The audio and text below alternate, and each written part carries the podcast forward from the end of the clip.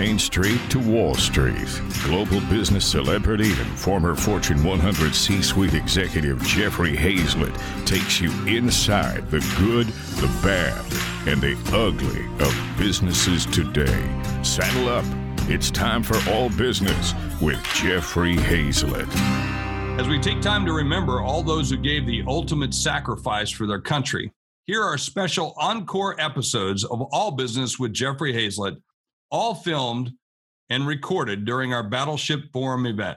You'll hear from Mike Abrashoff, commander of the USS Benfold, on how he turned the worst ship in the Navy from worst to first. We'll be back with new live episodes of All Business on Tuesday at 12 noon Eastern Time. Don't forget to tell a friend, and don't forget to thank a veteran for their service. And it's my honor, Jeffrey, and hi, shipmates. It's an honor to join you this afternoon, and I'm looking forward to a great program.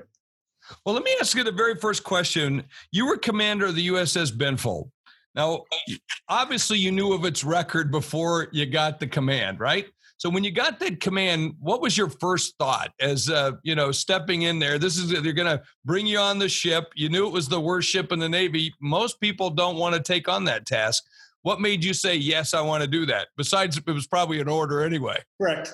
They're called orders, not invitations. But before I go there, I'd like to tell you about the biggest event of my life.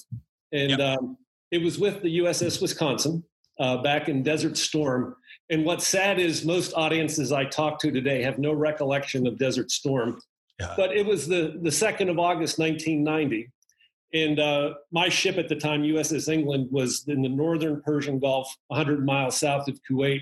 We didn't know that an invasion was about to happen. And at 4:30 that morning, we detected 21 unknown fighters coming directly at our ship.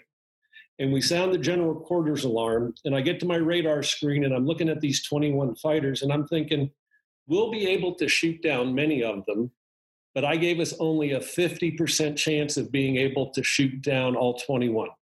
And as you know, in our line of work, you have to be right 100% of the time. And the first thought that went through my mind that morning was, my life insurance is paid up, and my will is up to date. And for several tense minutes, we tracked those fighters as they got closer and closer. And just as we were getting ready to fire the first missile at them, they hung a right turn into Saudi Arabia. And we later found out that it was the Kuwaiti Air Force fleeing Kuwait that morning. But for several tense minutes, we thought we were the ones who were under attack. And after the excitement died down, I started thinking, I don't like a 50% chance of survival. What could we or should we have been doing differently while we had the chance to put ourselves in a position to control our own destiny? And that has driven me every day since. How do you put yourself in a position to control your own destiny? And I look back at the previous year, the year we were supposed to have been spending top military leaders on leadership.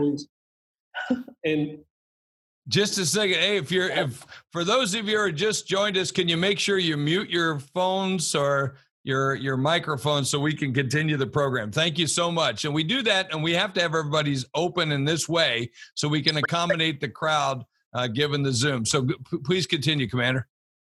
So I thought about the previous year, the year we were supposed to have been spending preparing to take our ship to the Middle East.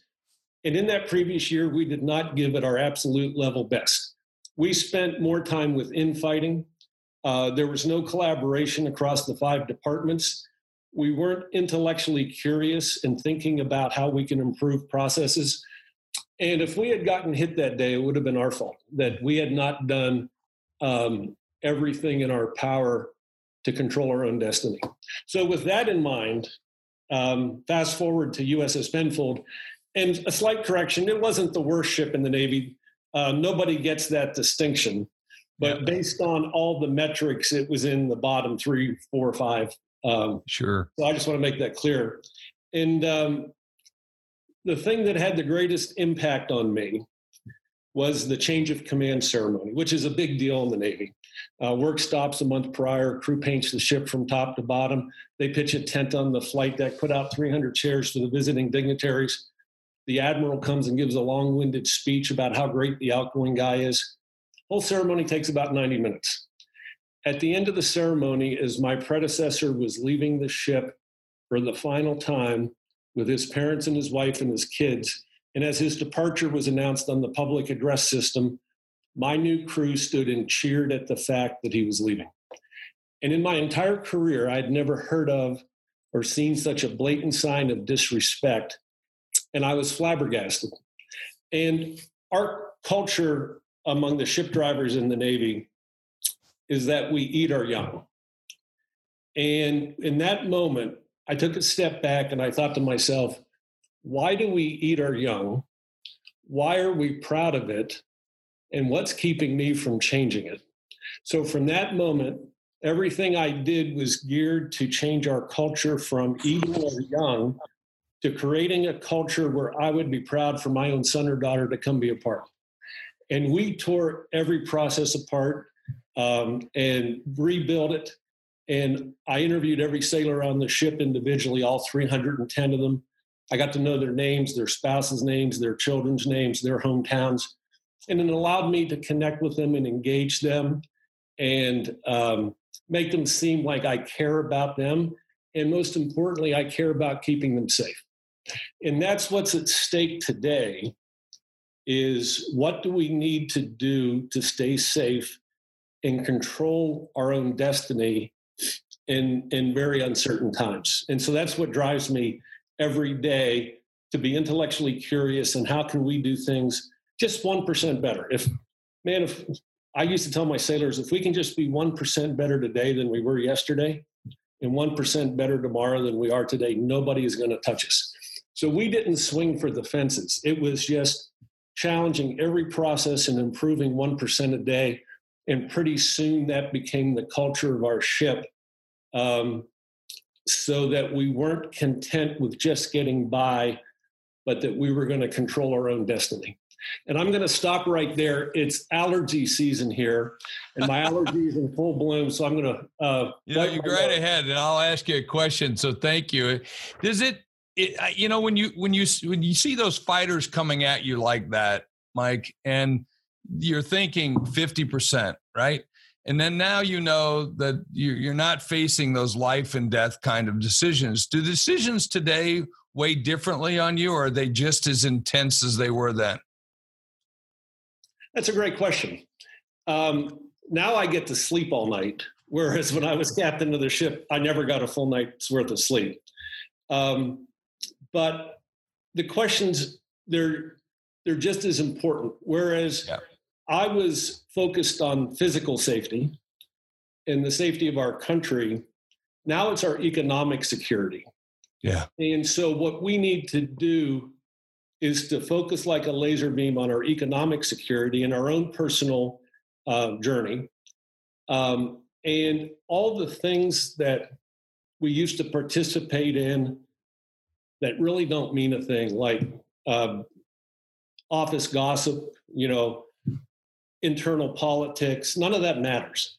Right now it's about going to general quarters and getting rid of all the bad habits that never did one thing to help us drive performance, and focus and doing everything we can not to become distracted, but to mobilize and be intellectually curious and challenge old assumptions that we've been living by for forever, just because that's the way we've always done it. And now we're going to need to chart a new course. And those that are able to shift and be adaptive to change and chart a new course will be the ones that make it through. And if people are set in their ways and resistant to change, they may not. I don't know, but it's going to be tougher. So I think personally that's what's at stake, is having that intellectual curiosity and having the determination to find the best way through. And at the end of the day, no matter what business you're in, whether it's the military or a bank or your business, we're in the people business.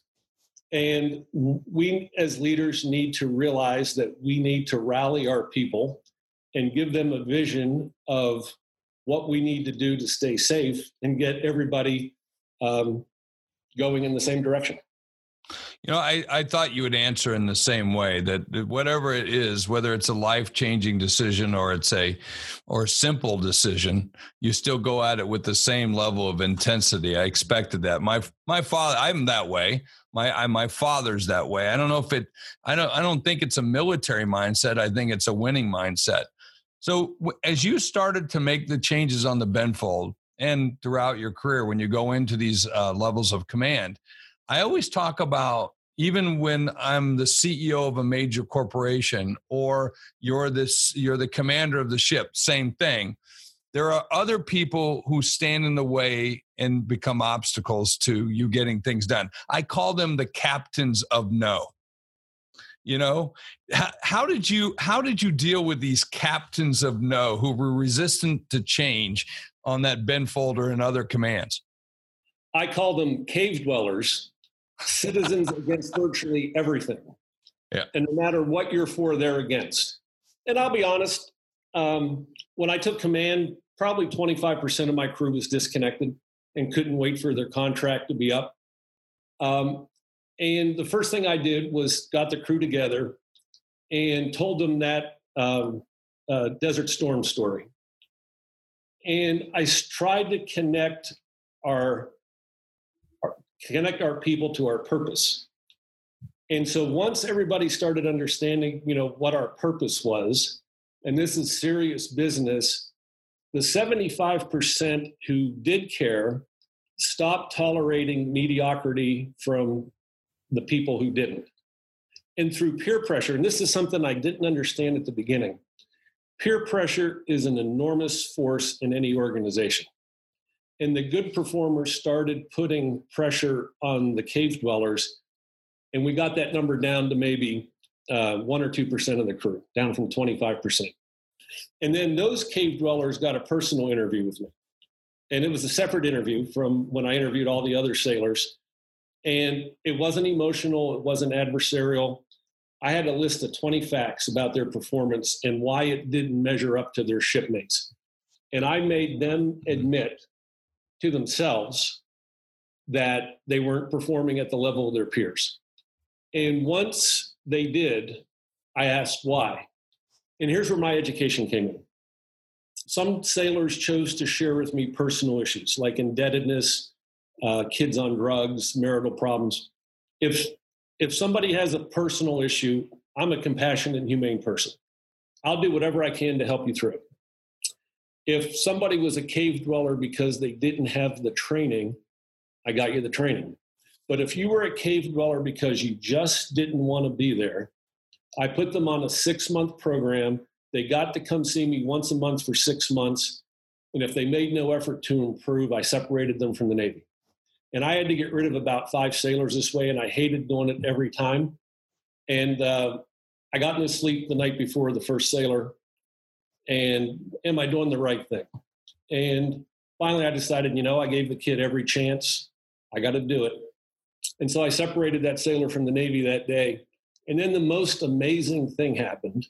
The 98% who did care started stopping me in the passageway and said, what took you so long? Yeah. We as leaders have an obligation to the good performers not to tolerate the captains of no. And we have to address it head on. And that's what leadership is about, taking action. Leadership is not a paycheck. It's about, you know, taking action. Yeah. You talk about the individuals, but we both know that the culture is made up of everybody. It's made, you know, when I was at Kodak, your Kodak, that person's Kodak, and together we're all Kodak. So how did you adjust the culture of the entire organization? So on smaller ships, we generally have 5 departments.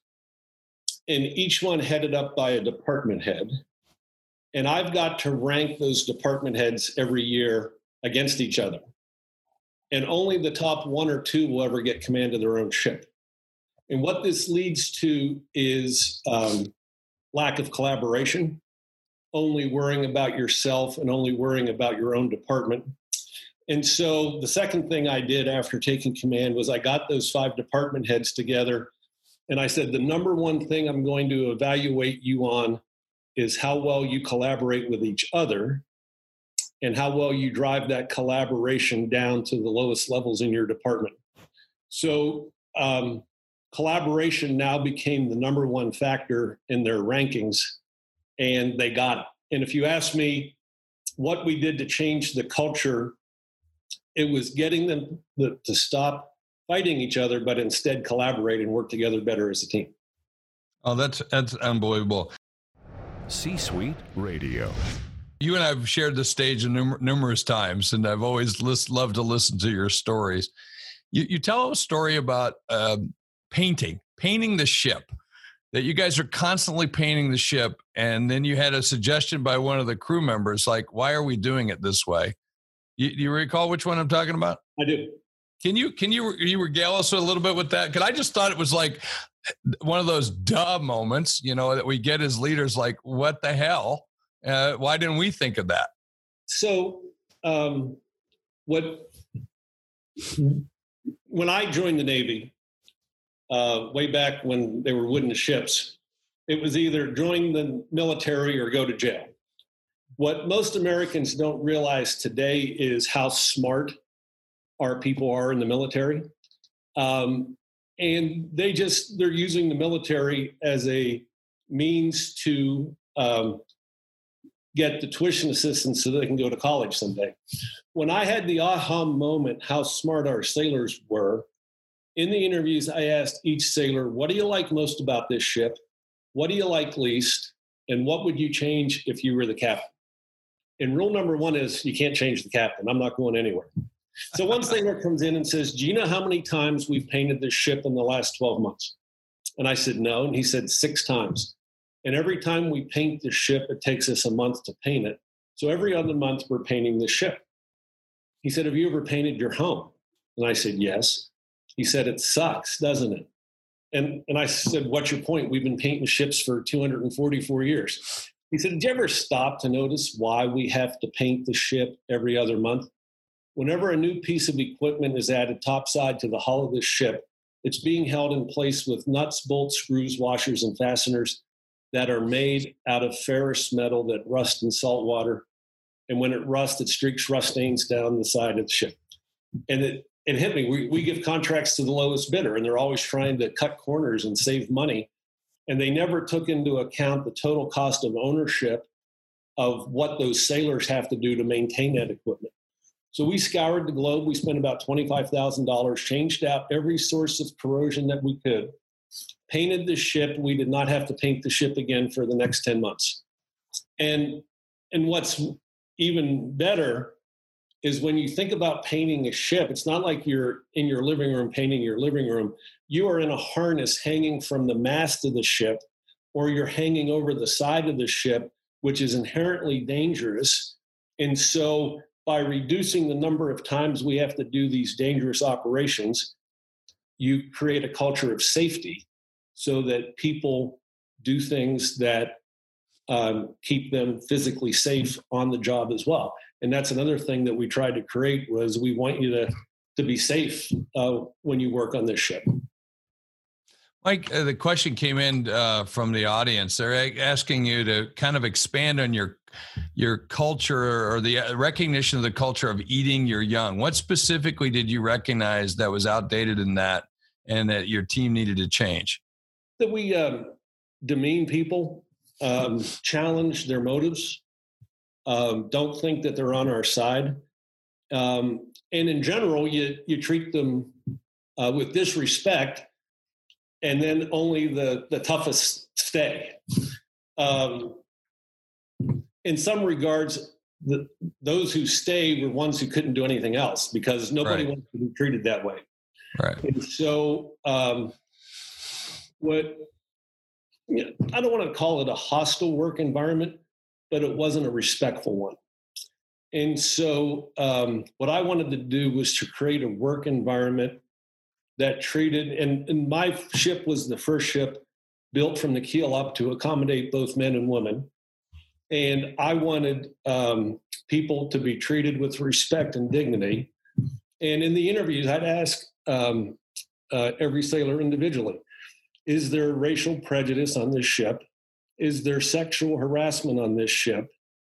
And if I heard about it, you know, noncompliance was painful because the culture that we tried to create is you treat each other with respect and dignity, and you treat each other in a manner in which you yourself want to be treated. And that was, you know, we make culture too darn difficult. For me, it's, would you want your son or daughter to come work for you? And Jeffrey, I know Tyler works for you, and he's a great kid to work with. You know, would you want your son or daughter to come work with you and see you in action? And if you're proud, you're on the right track.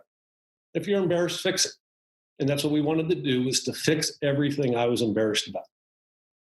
So what traits should a great leader have? And of course, we're listening live right here, a live cast on LinkedIn and on Facebook. We're taping our session with Commander Mike Abrashoff, best-selling author, keynote speaker, former commander of the USS Benfold. Been talking about the Benfold, and we're live right here on C-Suite Radio with All Business with Jeffrey Hazlett. So what traits should a great leader have, Mike? You've got to have a passion to win, but you also have to be empathetic, and you also have to have self-awareness as to how you're being perceived by those that you're trying to lead. And so I also think that humility is a great trait, that I am not the repository of every great idea. And fortunately, I had a great mentor. I had the great honor of being the number 2 assistant to our Secretary of Defense. It was William Perry. And he led with a sense of humility. And I would come to call his leadership style excellence without arrogance. And I personally think, so I build everything on what appeals to me. And so that sense of humility appeals to me. So that's what I try to espouse, you know, personally, and have the self-awareness that of how I'm coming across. And I hope I'm not coming across as being arrogant, but not at all. I try to lead and connect with my audiences with that sense of humility that we're all in this together. We can learn from each other. Nobody has a repository in every great idea. And let's roll up our sleeves and get it done. Well, Tricia had pointed out early when we started this program today, the hero culture, and she held up the book, The Hero Factor, which is a book I wrote, and you're espousing some of the great values that we've got as a member organization in the C-suite. Mike is also a member, a contributing member, and also tomorrow we have Admiral Paul Becker will be with us, and also Admiral Cindy Thibault. And remember when I mentioned, I said, I'm going to have these 2 admirals speaking, you knew who they were. Absolutely. And way back when, I was Cindy's first detailer that assigned her to her second assignment back in 1985. I think she was class of 85. She probably doesn't remember me, but I can't do math or physics, but I can remember people's names and faces and events and whatnot. And I clearly remember assigning her to one of her first assignments. And I did a great job because she became an admiral. I set her up for success. Well, I'm sure she say you did have something to do with it. At least be in the right place at the right time. Who do you look up as a leader? I mean, when you're a commander, I mean, you're commander of a warship. I mean, like that, you know, or a ship in the Navy. Who do you look to and say, wow, I learned from that person, or that person was my mentor, my hero? Who are those people for you? So I had a lot of negative leaders. Yeah. You talk about the culture of eating our young. My first ship, the captain would yell at us until veins popped out of his forehead and neck. And as a result, nobody wanted to put themselves out there and volunteer for things. Yeah. You know, I didn't care. I mean, if I do something wrong, I can understand it, and I'll get better. But if you have that, Mike, though, if you have a culture like that, what happens is, as you well know, people start pushing other people out there, right? I mean, that becomes part of that culture. You say, hey, ensign, you go take this to the old man, all right? So that's what I did, and I volunteered for every tough assignment on that ship. Every driving, you know, refueling from another ship at sea or taking a ship into port, you were going to get, we called it getting flame sprayed with vitriol. I knew it was going to come. the others let it bother them. You know, if I did something wrong, I'll take it aboard, but the rest of it, I'm just going to discard. So I learned from that leader the terrible effects that type of leadership style can have. Yeah. All it gets you is people who don't volunteer for the extra mile. Yeah. But I had a fantastic commanding officer. His name was Cutler Dawson, who later became a vice admiral and later became the CEO of the Navy Federal Credit Union and made it the largest credit union in the country. But when I went to work for him, I wasn't as technically competent as I should have been. And I was a department head at the time. And on this ship, we had only three department heads. And at sea, the three of us ran the operation. It was shift work, 6 hours on, 12 hours off. I was barely getting through my 6 hours and not doing a great job of it. And I'm just waiting for that 6 hours for the clock to hit so I could turn the mess over to the next person. And then he would have to clean it up. And after about 3 days of this, Cutler brought me into his cabin and he said, "It's not enough for you to get through your 6 hours of duty. You need to do that, but also prepare for the next 6 hours so that the person who relieves you doesn't have to do a thing but to prepare for the next 6 hours after that." Mm. And that was an aha moment for me, is you just don't do enough to get by, but you need to prepare the next person so that they don't have to do anything except to prepare after that. And so commanding officers' final fitness reports are due the day we leave the ship. And I've often thought in the Navy that they should be due 6 months after you leave or 12 months after you leave, because then it will show everybody what you did to prepare that ship for the future. And so I've seen ships fall apart the day the captain leaves, because it was being held together through his or her own force of personality or their own personal heroics. And that's not a recipe to create something sustainable. So if something falls apart when you're not there, you're not doing enough to prepare for the future and to prepare for that next set of requirements. It's interesting that we think as we're doing these jobs that other people might, and we're not doing them as effectively or efficiently as possible, that we think others might not know. And I think it's apropos that he called you into the cabin to talk to you about that. Hey, another question was to ask you to expand on your strategy that you use to implement the top ideas. Your crews came up with these ideas, on the Benfold or on other ships, and they said, "Hey, we should do it this way." How did you take those ideas and efficiently put them into place? And what was the strategy around that? So I had a public address microphone right at my desk. And in the interviews, if I got a great idea that was actionable, I hit the button right then and there with the sailor sitting there. And I'd say, "Benfold, this is the captain. This is the idea I just got. This is who I got it from. It makes sense to me. We're going to implement it right now. I want your full support." And that's how the crew knew I was serious. That's how they knew I wasn't flavor of the month. That implement immediately. Now, some ideas clearly aren't actionable. You don't have the resources. They don't make sense. You don't have the budget for it. Look them in the eye and tell them about it. But there's a group of ideas in the middle that I could see where they were going with them, but they needed more work. And so I would say, "Here are my objections to your idea. If you can go back and overcome my objections, come back and knock on my door." And our best ideas came when I originally said no, but gave them my objections. And I think the reason why they became some of the best ideas is because those people then became invested in it, personally invested, and they owned it. And what I'm trying to get to is a culture where everybody on that ship feels ownership for what they're doing. And that's how you can get to the next level of performance. When people have that engagement, that they feel it personally and they take ownership. And that's how you drive performance, in my opinion. Well, don't forget, those listening in, an idea without implementation is only air.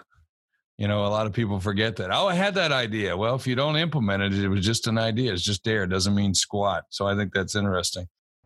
C-Suite Radio. What's been the biggest leadership lesson that you've ever learned? That's a great question. William Perry told it to me. My last day working for him. Calls me in, sits me down, and he says, no matter how hard you try, your ship is never going to be perfect. He said, you're going to have disappointments every day. He said, whenever you're disappointed in an outcome, he said, I want you to remember to assume that your crew wanted to do a great job. And if you don't get the results you're looking for, don't blame them first, but instead look inward. Did you clearly communicate the goals to them? Did you give them the training necessary to be successful? Did you give them the time and the resources to do a great job? But most importantly, did the process support them delivering the results you were looking for? So what William Perry taught me was not to blame others, but instead look inward and ask myself what I could have done differently or better. And 80% of the time, there was something that I could have done better to have generated a better outcome. So somebody asked about mentoring activities today, both military and civilians. How do you think that type of mentoring that you experience is being done today in the military? And what do you think it's being done today, right or wrong, in the private sector? So we didn't call it mentoring back then. No, I'm sure you did.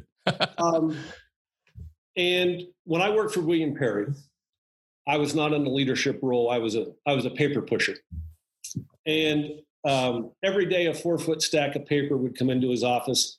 They gave me a box of yellow highlighters. My job was to sit there and highlight what I thought was important for SecDef to see. And I would get this 4-foot stack of paper down to 8 or 9 inches. And then between me and the secretary is the senior military assistant, a 3-star job. Colin Powell had the job as a 3-star. Admiral McRaven, the guy who planned the raid that captured bin Laden, had the job. John Kelly had the job. It's one of our most important 3-star jobs.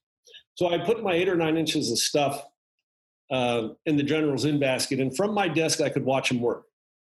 And at the beginning, he threw 90% of what I thought was important. It's called in the burn bag for destruction. It's where you put classified material. Yep. 90% he was putting in the burn bag. And he never took me aside to tell me why. He was just discarding my work and giving me no feedback.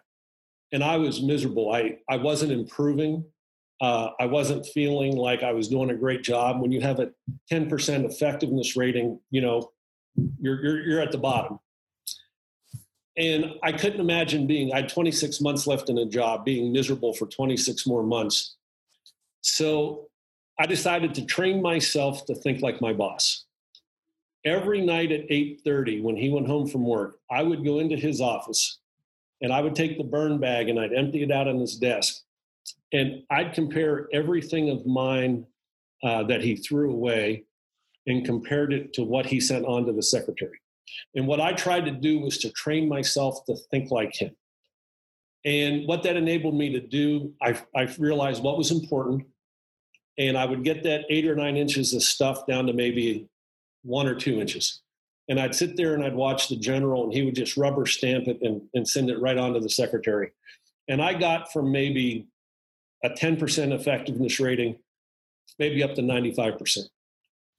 So, and I started to feel good about myself. So I started to continue to play the game. In the meetings, I never had a seat at the table. I sat in the back row. And before they would make a decision, I would say to myself, if I'm the general, based on what's been presented, what decision would I make? And if I made the same decision that the general made, it was like, gee, I can think like a 3-star. If he made a different decision, it was, gee, there's a gap in my training that I need to go fill. And what this enabled me to do was to anticipate what needed to be done before he ever asked for it. And what happened was he started to trust me. And he started to give me more and more of his responsibilities. He put me in charge of the SecDef security detail, the communications team, the trip planning team. I had 45 people reporting to me in a job that was previously a individual contributor. And you know what? To this day, and we're friends, he's never given me any feedback. I got it from his wife. One day she came into the office and she said, "Mike, I want to thank you for everything you're doing for Paul, because for the first time, he's coming home at night happy." Mm. Now, mentoring goes both ways. And I get requests, "Gee, will you mentor me?" And I'm like, well, what are you doing to mentor yourself? So you have an obligation to be intellectually curious and to anticipate what your chain of command needs and how your boss makes a decision, so that you can train yourself passively to think like your boss. And then if the boss makes a decision that you don't understand, maybe later in the day, go and say, "I don't understand why you made this decision or how you made this decision. Can you tell me what you were thinking about so that I can be better informed?" To me, that's mentoring. And then I can take the time and focus on your particular need instead of this, you know, "Gee, mentor me so I can be partner someday." And so I think the mentee has an obligation to train themselves to think at a higher level, and then use that mentor to fine-tune and demystify how they are made a decision. And so that's my view on mentoring. And mentoring is key, and it's in the mentor's best interest to bring their people along so that they can lift burdens off their shoulders so that they can go home happy at night. And that's what, if both sides take ownership of the issue, that's how, to me, how you create an effective mentoring program. Spot on. You know, so many times, as you know, Mike, employees come up to you, your partners come up to you, and they start telling you all the things that they want you to know, but it's really about what they want to know. It's the stuff they want to feel like they're contributing rather than the things that you want, right? And so I have to constantly, you know, sit down with the team to say, that's all a story.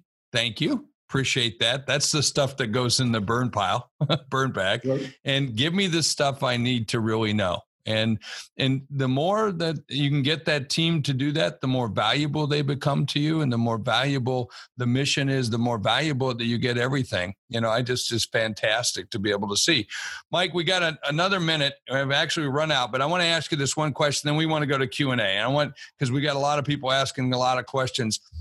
You started the story with the disrespect that the former commander had, or captain, when he stepped off that ship. When you stepped off that ship, what did the crew do? So the change of command ceremony, to me, is one of the most inefficient uses of time ever invented. And it costs taxpayers money. It takes sailors away from productive work. So instead of doing it in port, I planned to do it at sea during a week we were underway for training. Didn't cost taxpayers a dime. And we assembled on the flight deck, 10 o'clock on Thursday morning. We were in our boots and coveralls. We took a 15-minute break and assembled on the flight deck. And I said 5 words to my crew. And it was, "You know how I feel," because every crew member in that ship knew how I felt about our mission. But most importantly, they knew that I knew that they were the ones that were responsible for delivering the excellence.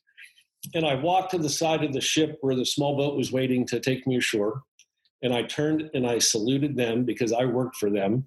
And as I departed, I played "Walk on the Ocean" by Toad the Wet Sprocket. Never been done before at a change of command ceremony. And by the time I got home, there was an email waiting for me from one of the sailors that there wasn't a dry eye on the ship when I left. And so it wasn't about being liked. What I focused on was keeping them safe. And when people know what the purpose is and they see you fighting to achieve that purpose and to support them, they'll become loyal and dedicated and committed to you. Well, I can hear the emotion in your voice. I can see it in you as well, knowing you, and and the pride that comes with that. C-Suite Radio. And of course, we're talking with Commander Mike Abrashoff, former commander of the United States Navy, leader of the USS Benfold, author of a best-selling book and keynote speaker. And we're so glad to have him right here live on our live cast on LinkedIn and on Facebook as we tape another session of All Business with Jeffrey Hazlett right here on C-Suite Radio. Of course, this week is C-Suite Network's Battleship Forum Leadership Series. So, Tricia, what questions do we have from the audience? We have some great questions. The chat has been so incredibly active with the hundreds of people we have on here. So Greg Williams, one of our C-Suite Network Thought Council members, had a question about, you know, you've got thoughtful preparation and planning that go into great leadership and certainly enhance operations. But he's asking, what do you do when you know what you're being told to do or asked to do is adverse to what's the right thing to do? Well, Greg, that's a great question. So I didn't always agree with the direction that was leveled on me from on high. But instead of responding with an email with 10 CCs on it, I would go directly to that person and I would say, I understand what you're trying to accomplish, and I would like to throw this out as a possible way of meeting your goals. And so it was done privately. So most importantly, the crew never knew when I disagreed with my chain of command. I owned it. And for them, it was if it was coming from me. And so I never said, well, this is what the Admiral wants us to do. It was, no, this is what we need to do. That's a loyalty that we owe our chain of command, is to own that direction. Now, in return, to me, my chain of command owes me the loyalty if I can come up with a better solution to what they're trying to accomplish. I want them to listen to me. And so privately, I would go back to them and I'd say, you know, we've thought about this. We want you to help. We want to accomplish this goal, but we think we can do it better if we do it this way. I'll be honest, I never once got shot down, and every time I did it. I take that back. There may have been two times when we were in the Persian Gulf, and I got shot down, and then I'd go back and say, I'd like an NFL instant replay. And that was code for, I'm serious, you need to change. And so I got one of those two overturned after the review of the play. One of them got overturned. One of them I got shot down. But I felt comfortable with my chain of command surfacing those doubts or surfacing a better way. And so I understand that there are some environments where people are afraid to tell their boss the truth. If that to me is a cancer, when people fear in a respectful way of asking for an NFL instant replay. And fortunately, I'm not afraid to do it because everybody knows that, you know, my goal is not for self-promotion, but it's for the good of the ship or the good of the battle group or the good of the fleet. That's fantastic. Okay, I have another great question. Carrie Gibson, who's up in Vancouver, Canada, she said, regarding culture change in the military, how has diversity and inclusion been addressed from a leadership position and how it is valued? Great question. Mm-hmm. Well, I'll be honest, when we first started integrating women on ships, it was not well received. And I'll be honest, when I found out that Benfold was a mixed gender crew, I did not want to go there because I was set in my ways. After having served on a mixed gender ship, I would have never gone back to an all-male ship because I found that having women on the ship elevated the men's performance because they didn't want to be shown up. And it elevated our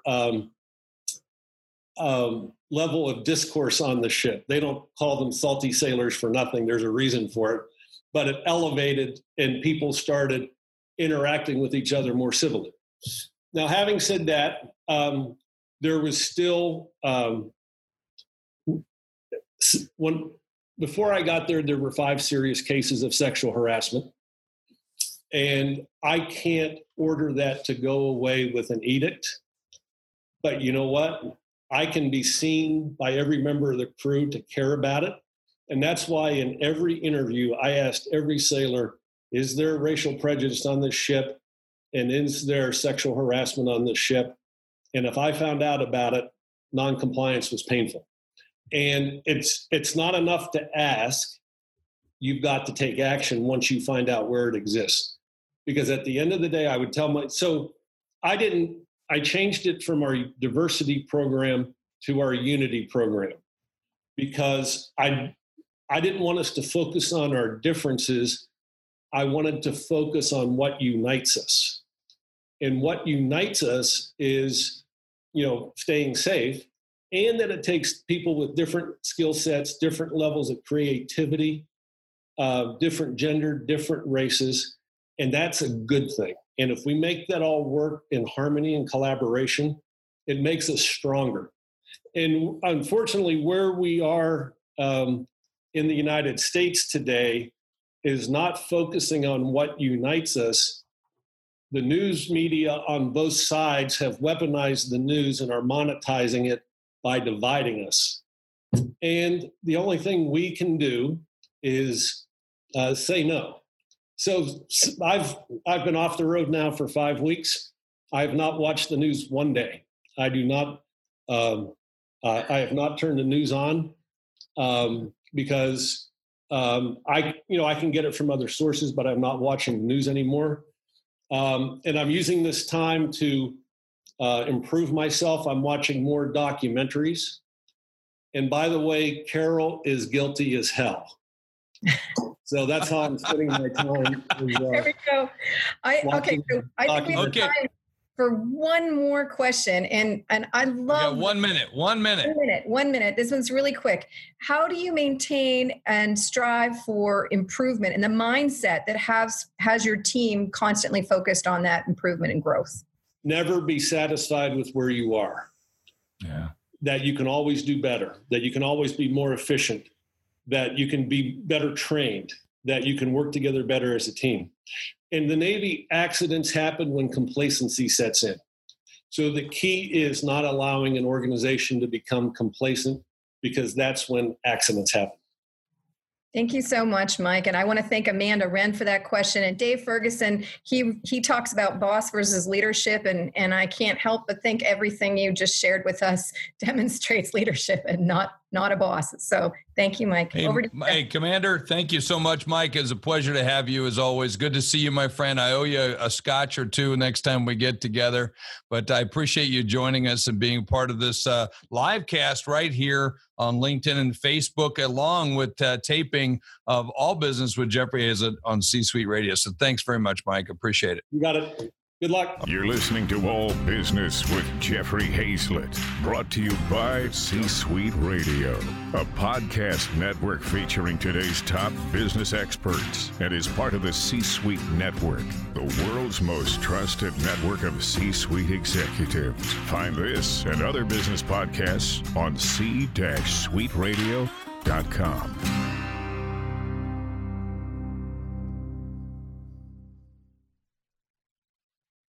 This podcast is a part of the C-Suite Radio Network. For more top business podcasts, visit c-suiteradio.com.